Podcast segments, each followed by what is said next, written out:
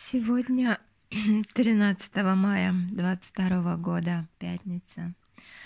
На дворе светит яркое солнце, небо абсолютно чистое, ни одного облачка.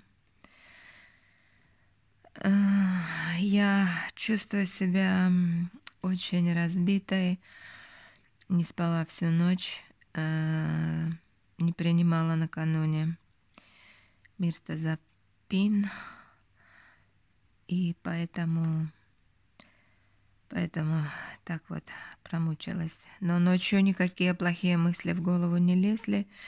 Я слушала YouTube. Всякие там разные... Да уж, не знаю, с чем это связано. Сейчас, сегодня 20-й день после смерти Юрки, 55-й после смерти мамы. Возможно, вот эта моя усталость, она именно с этим и связана, что, в принципе, я находилась,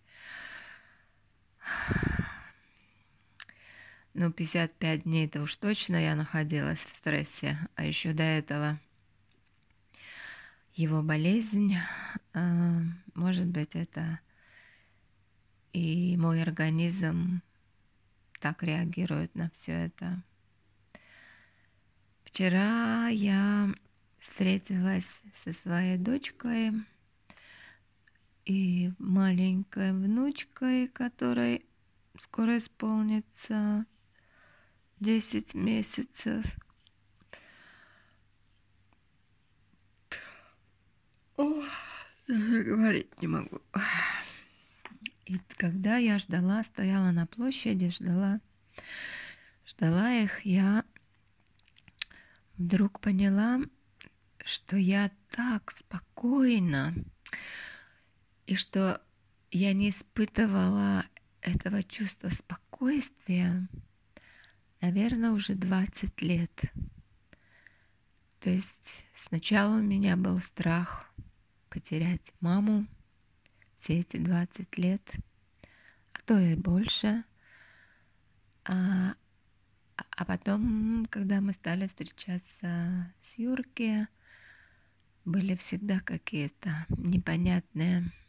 Всегда что-то во мне присутствовало, какое-то неудовлетворение, какое-то какая-то незаконченность, какая-то неопределенность. Ну, временами, конечно, были хорошие, хорошие такие спокойные дни, но в основном я жила в страхе все время. Я думала, что, возможно, наша связь закончится, и что я потом буду делать. Как-то я все жила будущим, и поэтому страх присутствовал, и тревога присутствовала. И вот теперь бояться мне абсолютно нечего. Возможно, я уже об этом говорила в предыдущих подкастах. Но скажу еще раз, когда страха нет, потери родного человека, родных, то какая-то гора с плеч сваливается. Теперь э, я могу только бояться за свою дочку и за внучку, но этого я не буду делать, потому что у них все хорошо, и природа, по крайней мере, ну, я не должна, не буду, я не буду о них беспокоиться. И не буду за них бояться. И теперь у меня как бы открываются новые горизонты, новые возможности. Я не собираюсь убиваться и плакать все время. Я выйду из этого горя, и время, конечно, лечит. Естественно, я никого не забуду до конца. Это понятно. И я не хочу никого забывать. Но мне нужно выбраться из этого, потому что если я не выберусь, то я думаю, что я могу заболеть чем-нибудь.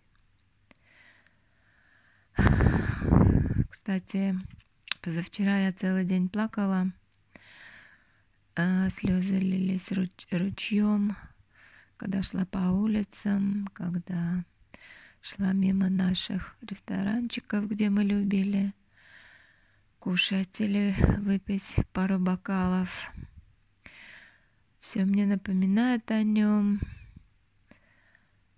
Э, ну, дома я стараюсь не это самое уже совсем не, не зацикливаться.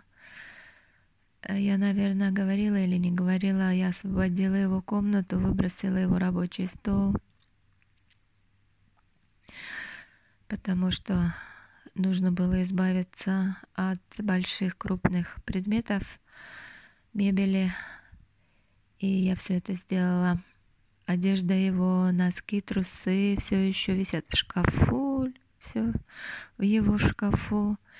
Я ничего еще пока не делала, я только выбросила вот порванную рубашку, которую здесь, когда его ре, реаниами, когда спасали его жизнь, э, ему разрезали рубашку, то это я выбросила. И все, в чем он был в тот в тот момент я это все выбросила. А так остальное все еще есть. Не могу подходить к его компьютерам. На яхту нужно сходить, написать объявление, что она продается. Сегодня я, конечно, как зомби. Похоже, что я плакать не буду. Похоже, что у меня все слезы вышли. Но у меня такая сильная головная боль. Наверное, я буду спать днем, а потом только, возможно, схожу на прогулку.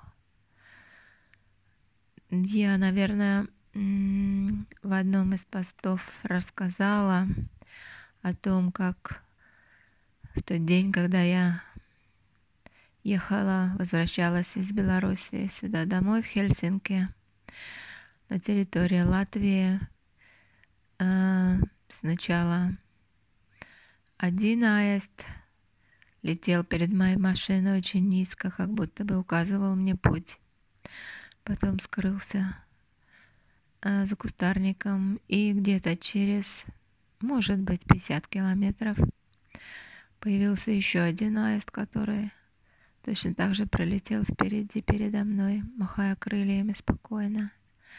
Я ехала на малой скорости, потому что дорога была плохая. Ну, тогда я подумала, что это мои, что это души мамы и Юрки.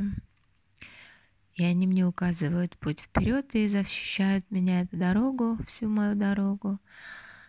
Поэтому, ну, я тогда и сосредоточилась на дороге, а ведь я рыдала всю дорогу. Потом я взяла в себя в руки, а дорога была долгая, 8 часов. Потом я взяла себя в руки. Даже каких 8? 10 часов я ехала. И заставляла себя все время отвлекаться и не плакать. Ну, наверное, все на сейчас. Пока-пока. Пока-пока. Мой любимый голосовой.